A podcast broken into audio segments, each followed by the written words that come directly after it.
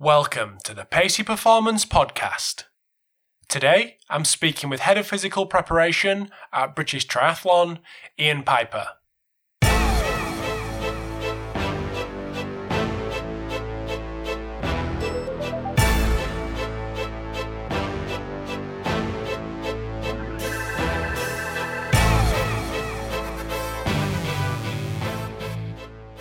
Thanks for tuning in to this episode of the Pacey Performance Podcast, which I'm very, very, very excited to bring you.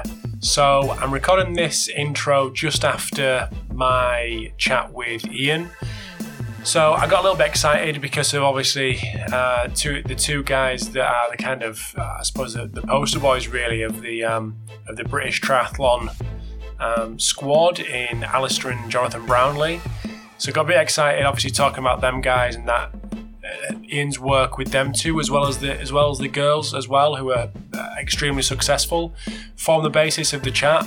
Um, we discussed everything from what their off-season program looks like, um, what they're doing uh, when they when they go to Spain and, and go away on, on camps, and how their the autonomy that is given to them by the by Ian and his coaching and the coaching staff uh, at British Triathlon um, and a little bit into the psyche of the two guys, two guys especially, um, and how much kind of autonomy they're given with with the program itself and and how it's delivered and what is actually delivered, which was very very interesting.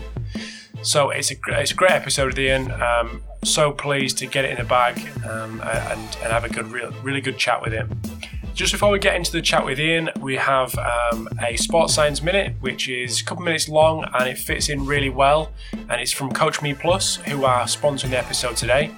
So, Doug is going to chat about the difference between rest and recovery, which fits in really well because a, a lot of chat around that uh, in the episode with Ian and, and how the how the, the, the triathletes at British Triathlon go about um, dealing with the recovery days and how that's maybe slightly different to your traditional team sports um, because of a, of a, certain lifestyle that they've kind of bought into. But we'll get into the, the chat with Ian straight after Doug. Um, hope you enjoy uh, both both the Sports Science Minute and the and the chat with Ian. Um, would love your feedback on everything to do with the podcast, especially this episode. Um, if you do like it, make sure you share it on Twitter, uh, and you can follow me on Twitter at Strength of Sci uh, and my more personal podcast page, which is at Pacey Perform. So, I hope you enjoy, and I'll speak to you soon.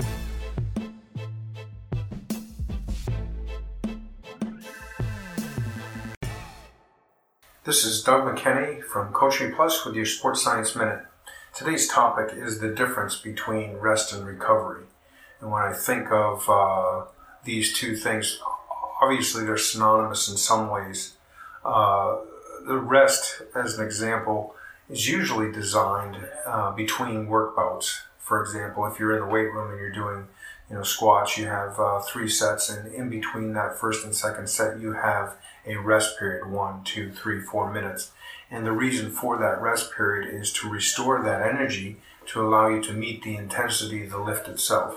Same thing with, you know, anaerobic work as an example. You're doing uh, treadmill runs a minute, minute, one minute work, one minute rest. And that rest is again allowing you to restore some of that energy to be able to do, you know, 115% uh, of a VO2 and then followed by uh, one minute complete rest or one minute active recovery. Maybe you're doing the active recovery or rest uh, from that minute bout of work at, um, you know, 60 or 55% of your VO2 max. Uh, so there, there are rest periods established in a program to allow you to uh, restore some of that energy that's needed to do the work.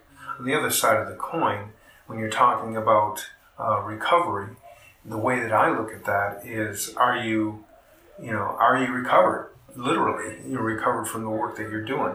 Are you excited to practice, lift, or perform? Uh, do you have a good frame of mind? Are you able to be focused? Uh, do you have chronic soreness after every workout, practice, or game?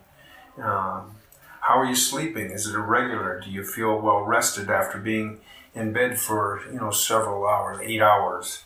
Um, do you need supplementation uh, to help you get motivated to perform? You know, the list can go on, but um, I think the design of recovery has to also build, be built into a program. And certainly it can be, you know, a, a, judgment made on the spot. For example, a player comes in and he's glycogen depleted, dehydrated, and sleep deprived. You know, obviously he's in, in need of recovery. Um, and it's more than just rest, it's recovery because we're trying to improve uh, his level of performance and uh, reduce his chance for injury. Uh, built-in recovery plans need to be established, you know, on a weekly, monthly, and also on a day-to-day basis based on, you know, um, how you're charting your athletes, how you're um, um, looking at their behavior um, on, on a day-to-day basis and and I think you can build in these recoveries, but also act appropriately on a day to day basis. Uh, so there is a difference between um, rest and recovery, and that's the way that I see it. That's your Sports Science Minute. Thanks for tuning in to the Pacey Performance Podcast. So, tonight I have the pleasure in speaking to the head of physical preparation at British Triathlon in Ian Piper. So, welcome to the podcast, Ian. Thanks, Rob. It's good to have you, mate. So, uh, just want to give a little bit of background on you, if anyone doesn't know who you are, um, maybe a bit of education and your current role. Yeah, no problem. Um, I, as most people involved in sport, again, I, I did sport as a kid growing up, did it to a reasonable level um, back home in Scotland. Went to Edinburgh Uni to do an undergrad in applied sports science, which again was was a bit of an eye opener again, just just because being involved in the sort of the, the background behind sort of sport and what goes on was really fascinating for me. Um, moved on from there to Stirling Uni to do a master's, which is a, a fortunate position where it was a studentship. So you work for the university part time um, as a as a personal trainer in the gym, and with the Scottish Institute of Sport being based there, you got a bit of shadowing with the S&C coaches that were there. And you studied part time your masters a couple of days a week. So you did it across two years, and it worked out a really sort of beneficial program from there, obviously, there was at that point it was getting close to sort of when the 2012 Olympics had been announced, and there was some new funding that came on um, for some of the sports that hadn't had funding in the past. So there was three um, three internships that were that were put up, two within the EIS and one across in Sinai, and I was fortunate enough to to be successful in getting one of those ones. And there was that the sports I was with for that were with archery and table tennis. So initially it was a 12 month internship contract. It was based in the West Mids. So at that point, in the West Midlands. Nick Grantham, again, who's been on the podcast, was was lead for the region. So again, from he was he was my mentor and, and still is plays quite a sort of prominent mentoring role with me today. Uh, Mark Jarvis, who again I think has also been on the podcast, who's still happen happen the EIS and the Performance Solutions team from there. And probably a coach that very few people listening to the podcast will have heard is, is a guy by the name of Aaron Singh, who who for me is one of the, the best coaches in the UK, but again, he's he's not involved in any of this sort of stuff. He's just in the gym coaching and absolutely loves it. He's a he's a really good coach and a top bloke. So across those three, it was a really good place to to kind of sort of learn a craft for, for 10, 12 months with Nick kind of really kind of get up at, get up and get up and go with it and very strategic and quite demanding in terms of the expectations he has on you. Mark, again, is a really sharp guy. And then Aaron, who's just a, a straight up in the gym coach and just a really top bloke. So again, a really good place to learn. Um, from there, there was a there was a little bit of changing around in terms of where some of the sports were, and I ended up in Sheffield um, with a real mixed contract, multi-sport with a big mix between Olympic and Paralympic sports, which again was was a really good learning learning sort of time for me from there. And then between 2009 2012, um, I, I was fortunate to work with GB Boxing and British Triathlon. Um, so again, a, a good period for the sports from there, which is an absolute pleasure to be involved in, and that involved some work based in Leeds and a lot of my week based in Sheffield. Um, and after the 2012 Olympics, the triathlon asked if I'd go full time with them just at the beginning of 2013 in a in a sort of S&C performance scientist role, which which again was another sort of challenge from my part, not just just straight S&C coaching, but something a bit different there, a bit more looking at the monitoring and then some of the analysis performance as to as to why some of the athletes it had were, were being successful. And it was again another fascinating um, thing to kind of move into and just a different challenge for me. And now on the back of this last cycle through Rio, um, I'm kind of moved to the role of head of physical prep, so supporting the S&C coaches, nutritionists, and physiologists that work with our sport. Again, just to really help them out and try and help them develop. So it's been a it's been a fair whistle stop sort of 12 years since since 2004 I finished my undergrad to now. And um, yeah, it never it never feels like a day of work. So so it's always a good place to be like that.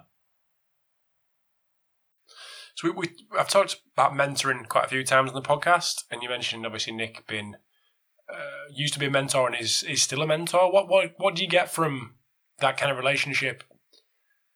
Is it actually a will you be my mentor? Yes, I will. That kind of thing, or is it just kind of something that happens organically, and you kind of still tap into his knowledge? Um, I think I think so, I, I don't know. I think there's an organic element to it. I think there's a the main things that I think you get from that is is kind of help try and prom- promote some reflection again. So whether that's through questioning or or or maybe sending different things through from a reading perspective to try and make you really reflect and challenge your own practice. And it's a little bit again we're just kind of again being um, what's the sort of phrase I'm looking for? Kind of really just kind of like check and challenge you. Again, what are you thinking from there? What would you do in this situation? And really starting to talk through those ones, but then also just someone to go to for advice.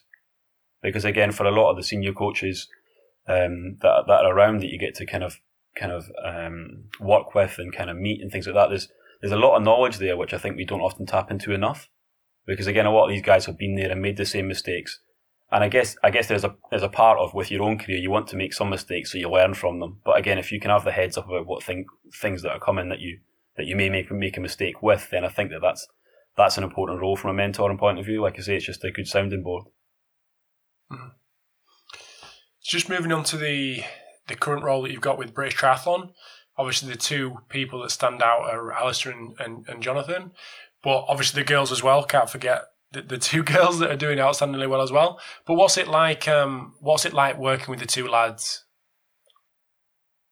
It's um, yeah. Well, I started working with them in, in two thousand and nine, um, which again is, is is sad in a way because I only ended up working with them because. Uh, the S&C coach at the time who worked with them, guy by the name of Mike Morley, again, who sadly passed away re- um, relatively recently, last year, I think, off the top of my head. And and he'd done a lot of work with them through their kind of early teen years, from probably 14 till I ended up seeing them at, at, at 17, 18. Um, they'd worked with them right through there, and I ended up meeting them at sort of 20 and 19 and 21 years old in terms of Jonathan and Alistair. So, again, he did a lot of pre work before I even even met them, and it's it's been an interesting journey since they are from guys who at, at times are not that interested in necessarily a lot of gym work to then being really, really keen on different areas. And, and yeah, it's been a, it's been a big challenge. I think they're both very intelligent guys, both really know what they want to do in the sport.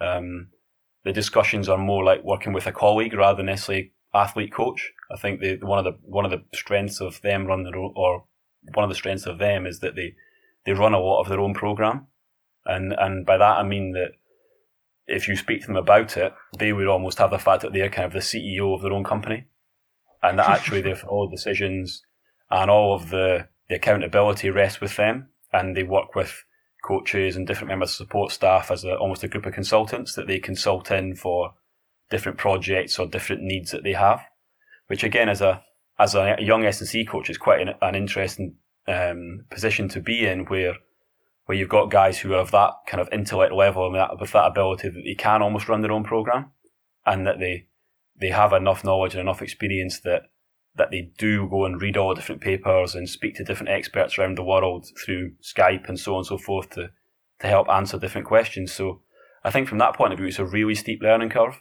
because you're going from working with development level athletes to guys who are, oh well, I've read every paper about hamstring tendinopathies and this is what I think I'm going to do what do you think? And therefore, it changes it changes the discussion quite a little bit. But again, it's from I say from a young practitioner point of view, it's a really good challenge because again, you're not having to go with all the answers. It's much more of a, a discussion and an advice, and then you sit down and, and chat about it and present the information. They come with some information, and then there's a joint decision made. And like I say, it's been it was a really interesting time to go through that with with that with those guys particularly.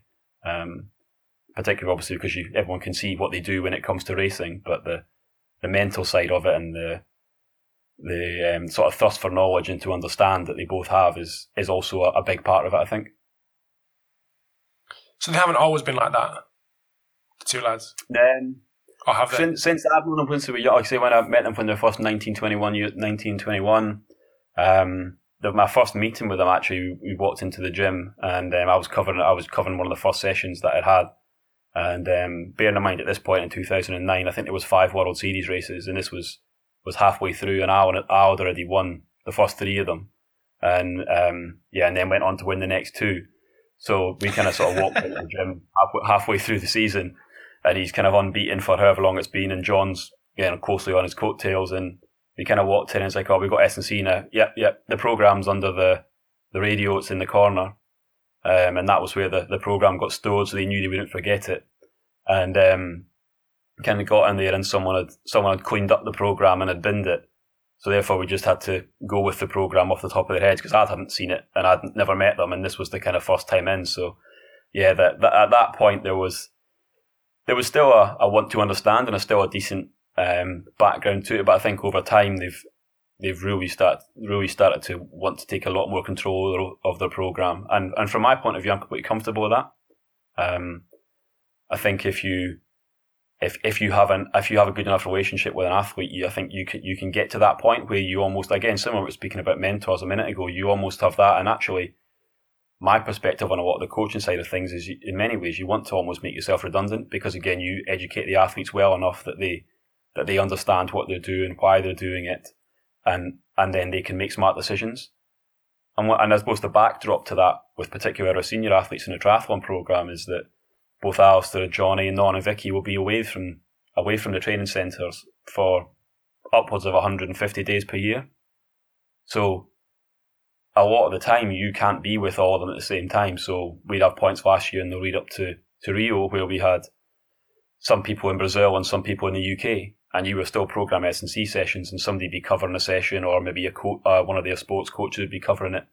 So therefore, the athletes have got to really understand a lot of the um, finer details, I suppose, around what's in the program, why it's in it. If I turn up to a gym and there's there's not a squat rack, but there's a leg press and there's a Smith machine, what can I do with that? That's going to be a that's going to be a good substitute, or if it's just got dumbbells and a TRX, what do I do with that there, and and these sort of things. So get to the point where they can really make smart decisions, and often we'll be on be on camps now, and or for example, the guys just they're in Spain, they fly back tonight actually, and you get a message saying, "Oh, the leg press is broken. I'm thinking I'm going to do this, this, and this instead. What do you think?" And therefore, you're guiding athletes at that level maybe more than actually dictating to them, or or it's a, not a pure tell sort of basis of coaching. So yeah, I think it's it's definitely been a continuum from where they were to start off to where they are now. But I think it's in a good place, and it's it's quite interesting then seeing the younger athletes who are coming in behind who watch the way they operate and how and what they learn learn from them in terms of how they want to try and almost have their triathlon career, I suppose.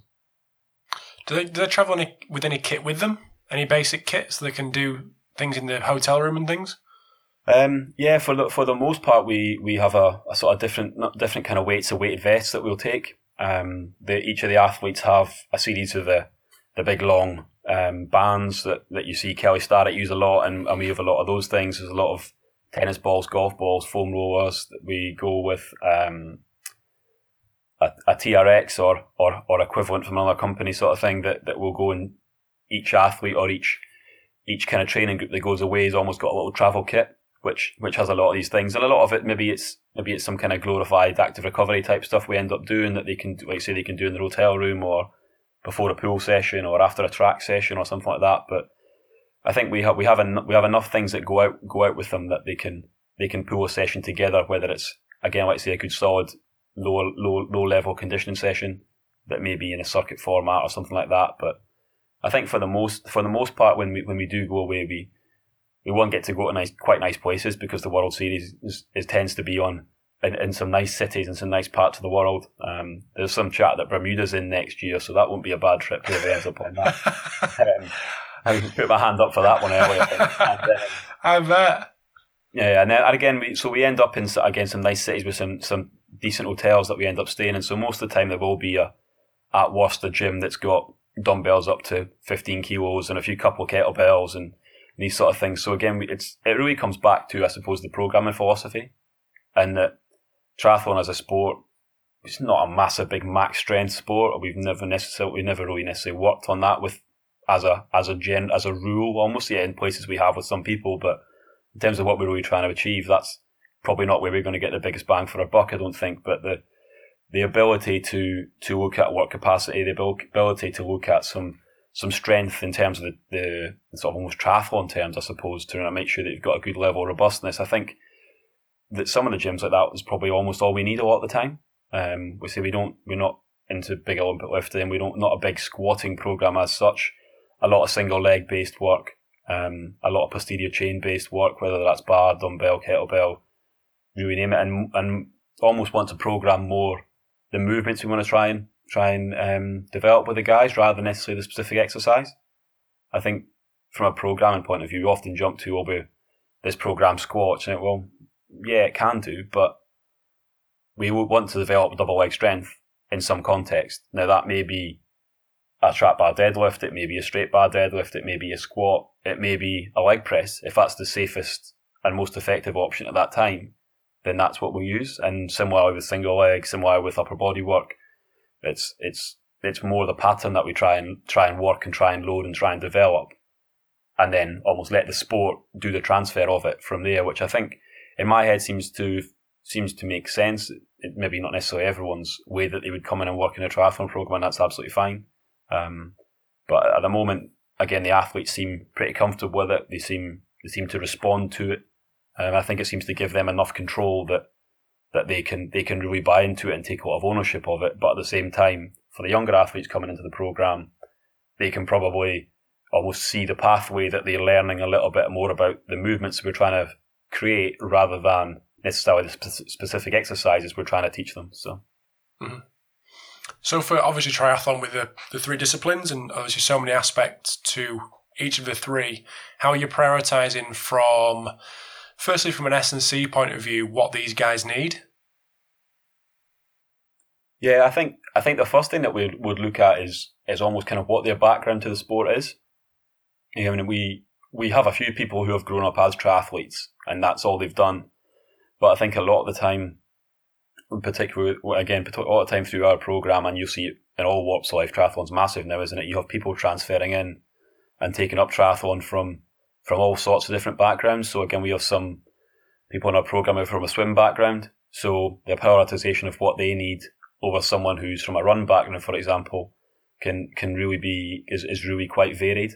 And so I think that's the sort of the first place first place that we start. Kind of what tools are they actually coming to your program with, and therefore where do you need to backfill? So the with a lot of the swimming, well, with from a swim perspective, we look at some upper body pulling strength, but really mainly from a shoulder health perspective, just to make sure that they can actually they can support the movements they're trying to do in the pool. They can support um, on the bike because one of the big areas that we've seen is particularly with the female athletes there's is the ability to ba- balance and handle the bike with the amount of power that they're putting through the pedals with the lower body.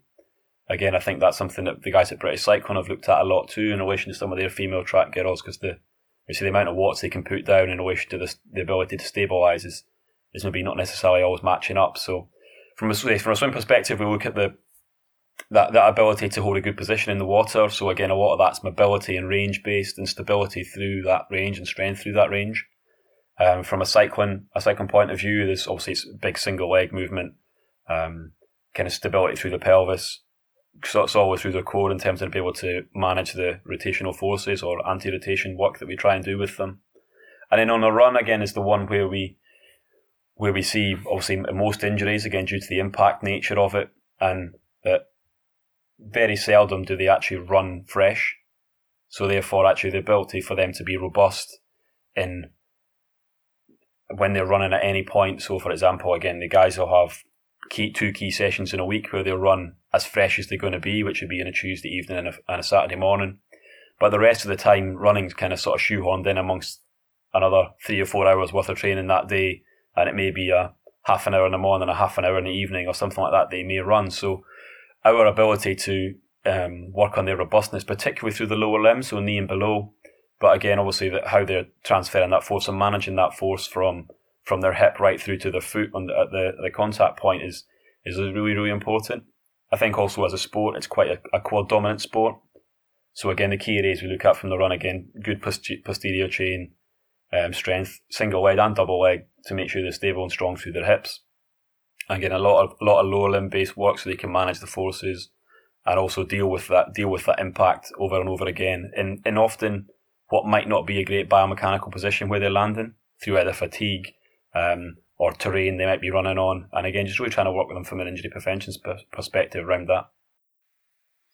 That was one thing that I was going to bring up a little bit later, but that kind of seems to fit in now, and that's with um, with running technique.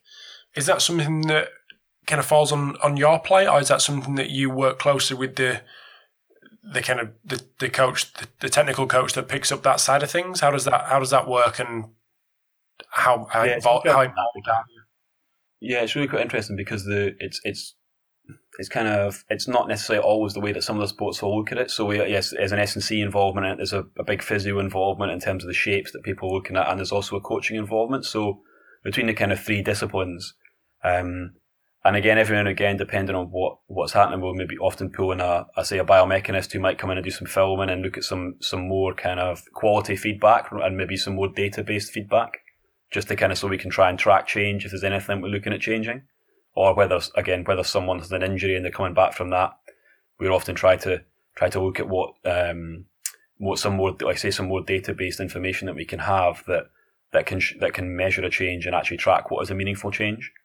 But from a from an actual of enhancing running technique point of view, I think So, that mate, we we have different approaches depending on kind of where they're coming from and who they are, if that makes sense. So that if it's a young athlete on program who may be 17 or 18, we'll, we'll obviously have a look at how they run and if there's anything we can see straight away that actually maybe they're spending too long on the ground, maybe they've got a really short stride length, um, maybe actually when they land they're collapsing through their hip or through their knee, um, and then we'll try to try to almost try and work on those sort of key areas to try and develop it over time because we'll know from again anyone anyone that looks at a technique that's a, running technique that you can see maybe not being optimal in relation to collapsing through their hip, you know that that's going to be an injury risk at some point.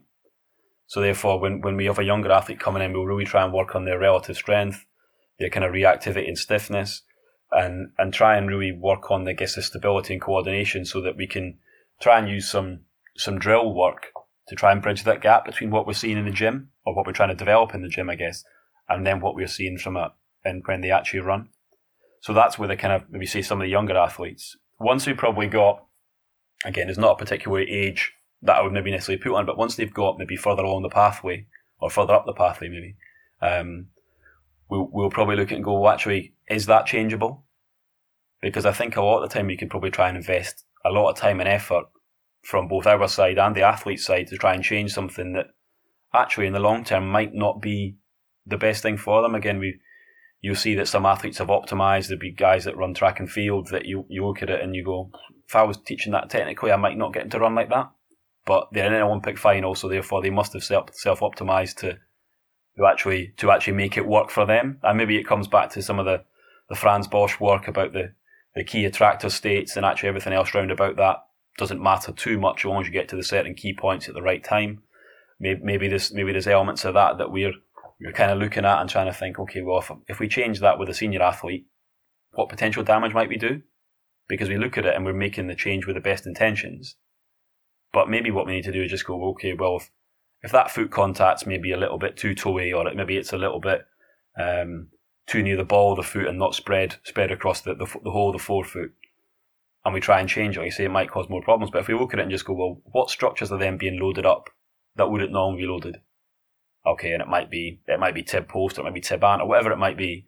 And okay, well, how about if we just go and try and make those as strong as strong and robust as possible, and we just leave the technique, or we'll try and work on it, but in, in essence, we end up leaving it to an extent, and we just try and work on the structures that are then being loaded differently to to the way that you might think they should run, because ultimately, again, with a 26, 27, 28 year old endurance athlete who's run X number of strides and swum X number of miles, etc., is to make a change like that. Will take will take a long time, and it will also probably be quite difficult. How much, if you did identify something like that within the running technique that you thought you could potentially have a, a, good effect on, how much time would you actually get to do that? And at what time of year would that fit in? Would that just be a purely an off season kind of um, KPI, or would that something that can be f- kind of crowbarred in throughout the year? Yeah, I think it would be, it'd be an interesting project to kind of like spec it out, but I think the I think you obviously start with where you're at. What have you got in front of you? What is there anything that we could change that's a, a sort of quick win? Um, and whether it's just an awareness, they may not run, they may not be aware that that's actually what they do. So again, making them aware of that. But I think I think one of the main parts of which what is it you want it to, how is it you want it to to look like towards the end? Where do you want to get it to? and actually what's what steps are in there between because some of them might be actually well, we're going to work on this in the off season and we maybe want to work on try and develop more posterior chain strength so you're stronger in that that real kind of open hip, hip angle position that you're going to be in at, at ground contact um, and maybe spend a full winter working on that but then at the same time you're going to have to be aware that if you then clean that up how they're going to load through the, the lower limb through the foot's going to be different so therefore you can't almost neglect that so I think it's something that we probably would look at heavily in the off season because again, it's when you've got a little bit of time. There's not the same amount of same amount of intensity and in a lot in the um, in the training as such. It's a little bit more aerobic based. So again, trying to protect some of the, the the key efforts or the key sessions that you can use from an S and C perspective. Once we get into season, again, there's some more key triathlon sessions. But I think there's still a there's still be an underlying sort of need to try and develop that. And I think therefore, if you get the chance to to develop it at, to a level in the off season, you can then start to kind of maybe not to the, the same extent, but still try and push that during the season. Now they're not. If they wanted to, they could race every weekend. There's lo- so many triathlon races; it's, there's almost too many. But when they then come out with a race program, we highlight maybe key four four to six week blocks, maybe two or three of them through the season that we can go. Okay, well, this maybe isn't as an important race, so we can just we'll just train straight through that and therefore we've gained ourselves another four weeks that we can work on this key area. So, so an answer, I guess, to the in a bit of a rounded houses around the houses way, but in the main part of the in main block off season, almost take our chances when we can in the season, but always constantly trying to work on that awareness and make sure that the team round about the athlete are all having a shared vision of what we're trying to do with them, and that may be emphasising it from in physio in relation to to where they're getting tight or where they may be struggling with any little niggles in terms of why they might be coming up, and maybe it's some of the change, but it's it's the right direction we're going in. It's okay. To working with the running coaches and the, the different staff that work with them from that side of things to again to constantly emphasise the the same sort of positions that we're looking to try and achieve. Just going to take a very quick break in the chat with Ian. Hope you're enjoying part one and hope you're not cringing at my excitement about talking about Alistair and Jonathan Brownlee too much. I just want to say a massive thanks to Coach Me Plus and Vald Performance for sponsoring the episode today. So you can check out both of them, uh, CoachMePlus.com and at ValdPerformance.com. So the guys at Vald are the, the people behind the NordBord and the new groin bar. So hamstring testing system with the NordBord and hip and groin testing system being the groin bar. So massive thanks to them guys for sponsoring the episode today. So in part two, um, more about more about the Brownlees, uh, as well as obviously the girls who are obviously, like I said at the start, incredibly successful. So got some great guests coming up in the next couple of weeks. Hope you do join it. Hope you do tune in to listen to them. And like I said before, if you do value the podcast and do enjoy the episodes, please share them uh, with your network on Twitter, on Facebook, wherever it may be, so that people can get access to the, uh, the great information provided by the guests who appear on the show. So, hope you enjoyed part two, and I'll speak to you soon.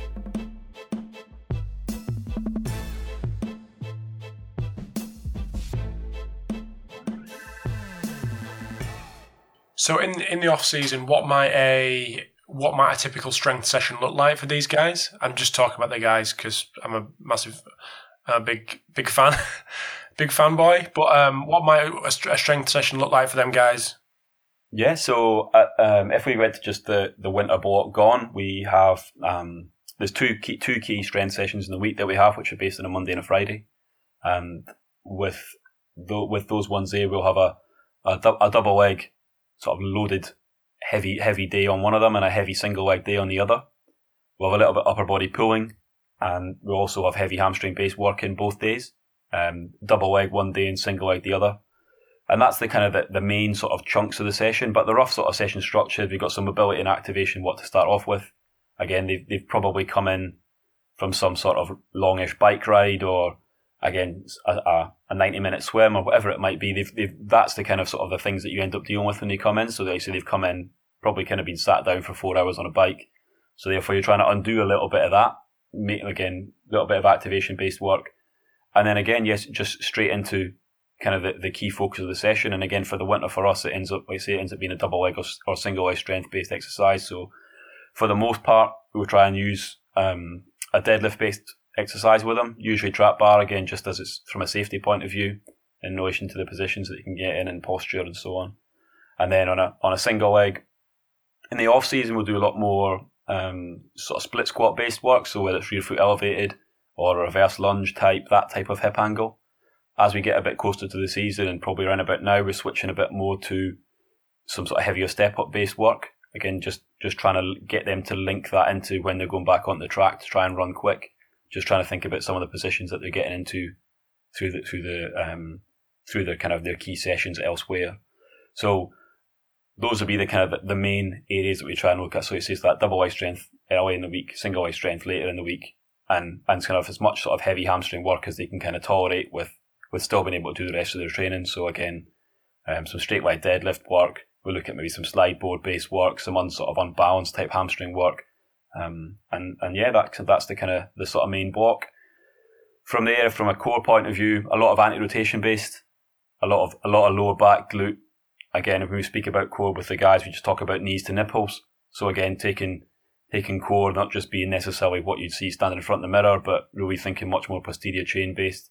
And again, some like I say, some anti-rotation based work, hip thrusts, hip lifts, all these sort of things. Again, just trying to make them as balanced as possible. So it's a it's a real mixed bag, um, and we try and keep it keep it varied. Again, like I said near the start, around sort of patterns that we're looking for, not particular exercises. And and yeah, we say we just try and keep it varied and, and try and get them to understand and, and feed into the program as much as they can or as much as they want to.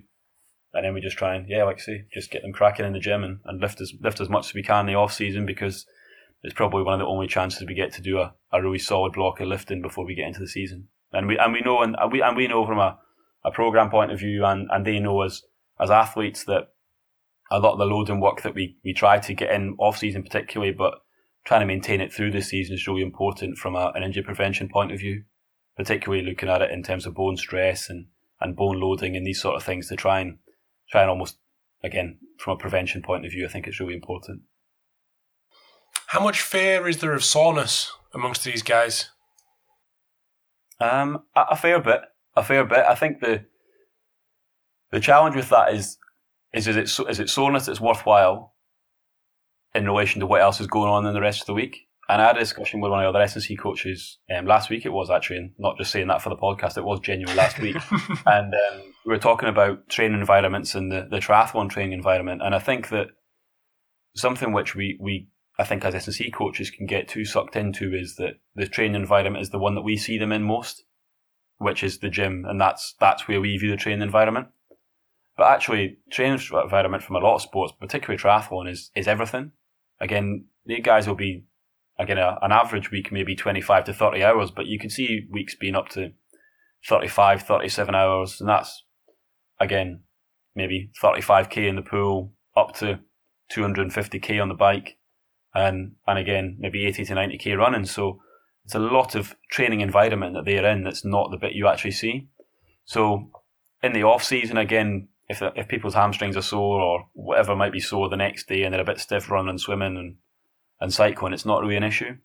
But then when it comes into season and and really for them, as much as from an S&C point of view, you'd want the key session in the week to be the S&C session, and maybe parts of the S&C session are key, but the really one that they the athletes grade themselves on will be the track session, um, a key bike session that they have on the on a Thursday, and then another key run session that they have on a Saturday, and and I think the sort of protecting those sessions from a support staff point of view is, is, is really important because again, that's where a lot of changes will be made. Again, if, if they are able to run X quicker on a Tuesday night on the track and it means that their their one K reps come down from two forty three to two thirty nine, then actually those are the sort of things that are making a big difference to them physically.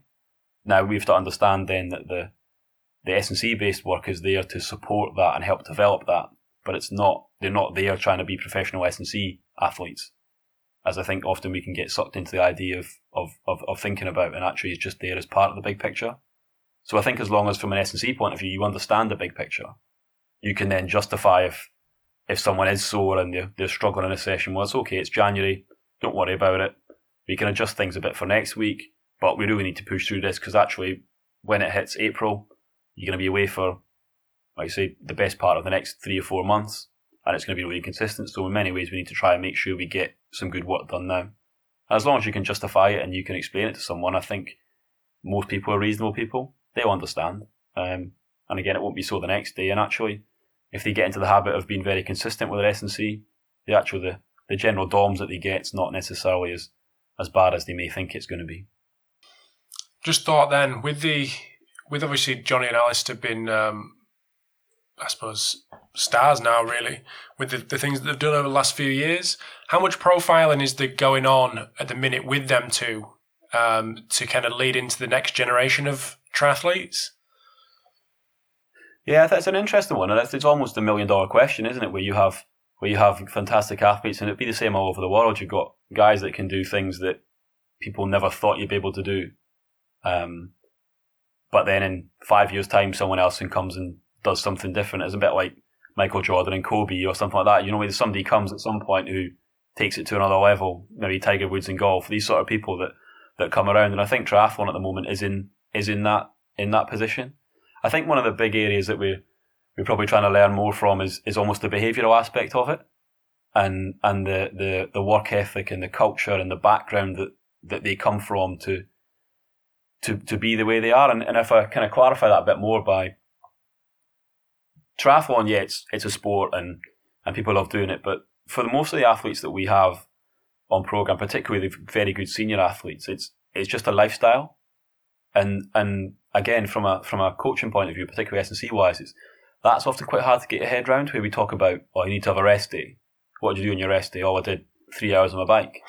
well, that's not really a rest day, but yeah, but it was sun was out. And I, I rode out for 90 minutes to such and such a cafe with a couple of mates. We were chatting away for the whole way out, sat down, had a cup of tea, chatted all the way back.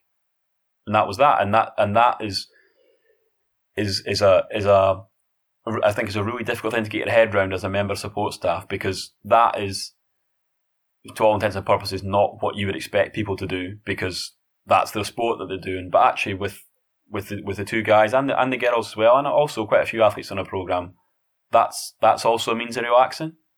And I had a discussion with, with one of the senior athletes, uh, again, a couple of months back now, it would have been, and we were chatting about. I listen to a lot of the Tim Ferriss podcasts, and one of the one of the big yes. things he talks about is meditation, and and that a lot of the high performers he's he's he's interviewed or dealt with have, uh, are into meditation. And I was chatting to this with some of the senior athletes, and and we're sort of saying, well, actually, do you ever think about that? What What do you think to that? And I, well, actually, maybe when I go for a run on my own, and it's a really crisp winter morning, or it's a bright sunshine in the afternoon, it's just me.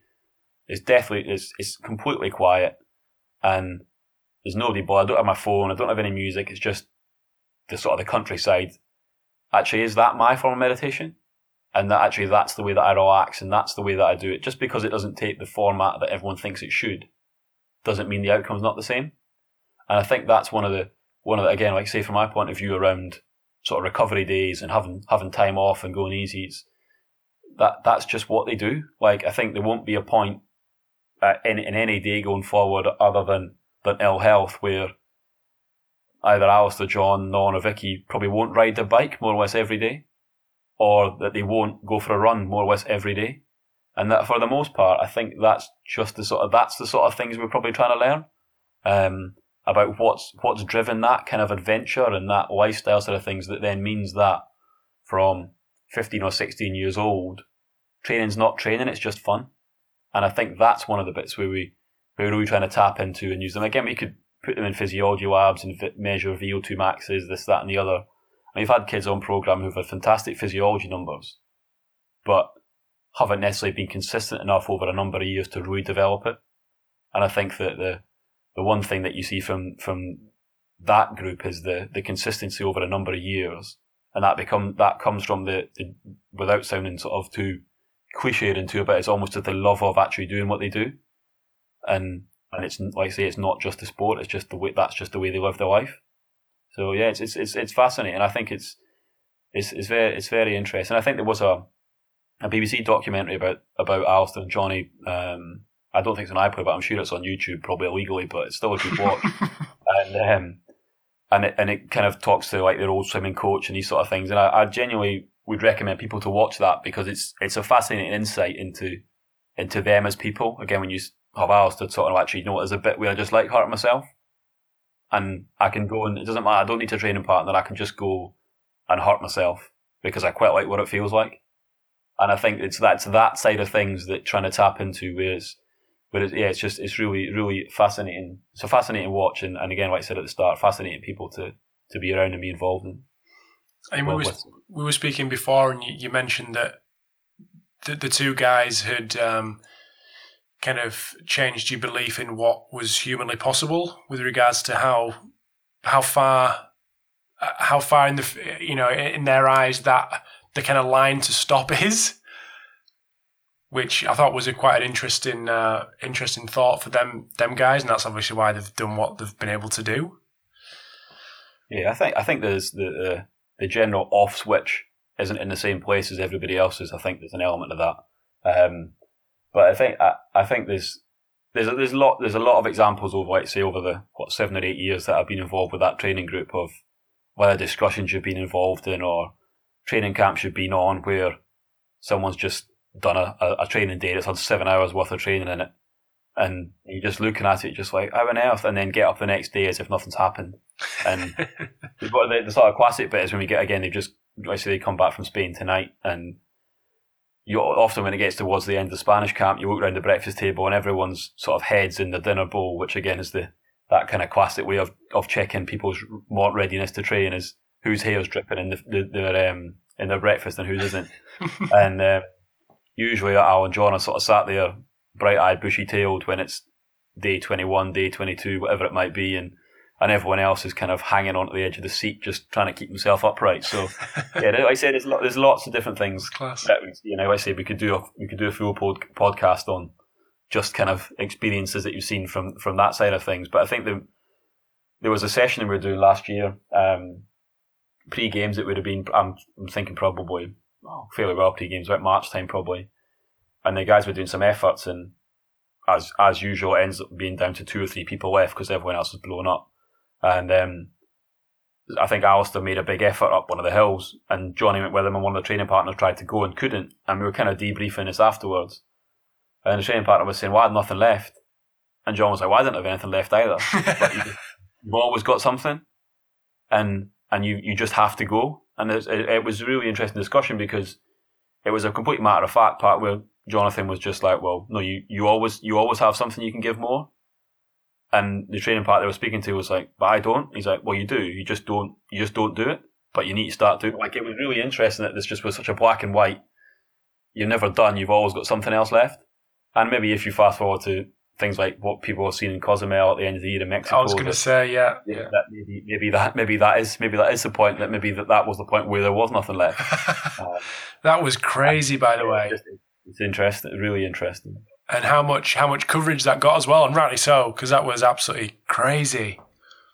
What what was the yeah, what was the talk in camp about that? What was the talk in the in the group about that? In relation to in relation to him being pulled along for the last whatever how many meters by his brother. Um, yeah, I, I, to be honest, there's not there's not actually been an awful lot of discussion. I think, and that's not just kind of like sort of political get out of get out of jail answer. yeah. But on the on the end of, on the end of that point, everyone goes on a a kind of long winter break and, and sort of shows up again um, early October for some, some screening and, and different testing and things like that. And by then it had kind of almost died down a little bit. I think, yeah, I, th- I, th- I think there, there wasn't enough lot. There's not been enough water chatting amongst the group about it, actually. There's been a little kind of sort of a bit of joking here and there about it. And, and again, it's, it's some of the media stuff that's come through has been kind of some of the sort of the joking side of things. But, but on the whole, it's just, yeah, that happened. And well, it's, now it's now it's the next race and now it's the next training block and yeah that's yeah it's, it's quite it's quite a sort of simple simple lifestyle I suppose kind of train race and repeat really and and things happening amongst it and what when when it's kind of off the newspapers for a bit then it gets forgotten about and the next training block starts and the next race is the new focus and and yeah I think the the, the general lifestyle and the way that not just not just Alistair and Johnny but the general group and the general program take that kind of that media attention is that again, yeah, you that'll that'll be good for a while, but if you don't keep winning races, then the media will, will soon will soon drop off as well. So I think that's that's what they what they love doing. That's what all athletes love doing, isn't it? They like love training, love racing, love competing, love testing themselves, and yeah, some of the media stuff will come along with it, and and some of it won't, and you just take but take it and take it and get on with it. So, mm-hmm. is there a race in Leeds this year again? Um, yeah, in um, June. I think it's June now. I feel I'll be I'll be getting sacked if it's wrong, but yeah, I'm gonna write um, down. I should know them off by heart, but yeah, there's another race in June in, in Leeds this year. So just written that down so I can get there because I, I couldn't make it last time. I was gutted. No, it's cool. Um, nice. Well, I'm just um, I'm just conscious of time, but where can I know you're pretty open with people getting in touch and things. Where can people get in touch with you? Where's the best place? Um, again, I, I, I'm I wouldn't say I'm active on a lot of social media stuff. I do a lot of following and probably stalking would probably be the best phrase, especially on Twitter and things like that. But but it's just Ian Pyper on Twitter, so just my name all all together. I think um, I A N P Y P E R, not with an I. Um, and then again, people look me up on LinkedIn or I'm on Instagram, but I don't really do an awful lot of that. usually just put up nice snaps from places that I've that I've been fortunate enough to end up going on a camp or a competition. Um, so yeah, again, feel free feel free to get in touch. I do try my best to get back to everyone at some point. It may be a few weeks, but I will get back to you at some point. Um, and again, yeah, if anyone's around, just just look me up and give me a shout, and I'll maybe catch up with you at some point. Sounds good, mate. Well, thanks a lot for your time. Really appreciate you uh, giving Monday evening to have a chat and uh, and, and go through what we went through. So appreciate that, and we'll uh, we'll keep in touch. Okay, that's great. Thank you. Thanks, mate. Speak soon. Yeah. Thanks for tuning in to episode 124 of the Pacey Performance Podcast. Hope you enjoyed the chat with Ian as much as I did. So, great guy, and really, really uh, pleased to get it, get him on the podcast uh, after much stalking over the last couple of months and managed to get in the bag. So, massive thanks to Vald Performance and Coach Me Plus for sponsoring the episode today. So, make sure you check them both out, and I really appreciate their support. As I've said before, if you are enjoying the podcast, please, please share on social media and with your network so more people can get access to the great guests and the great information that they're providing. So, again, like I mentioned, every single week, got some really good guests coming up over the next couple of weeks. Um, just make sure you tune in, uh, make sure you subscribe to the podcast, and hope you have a good week, and I will speak to you soon.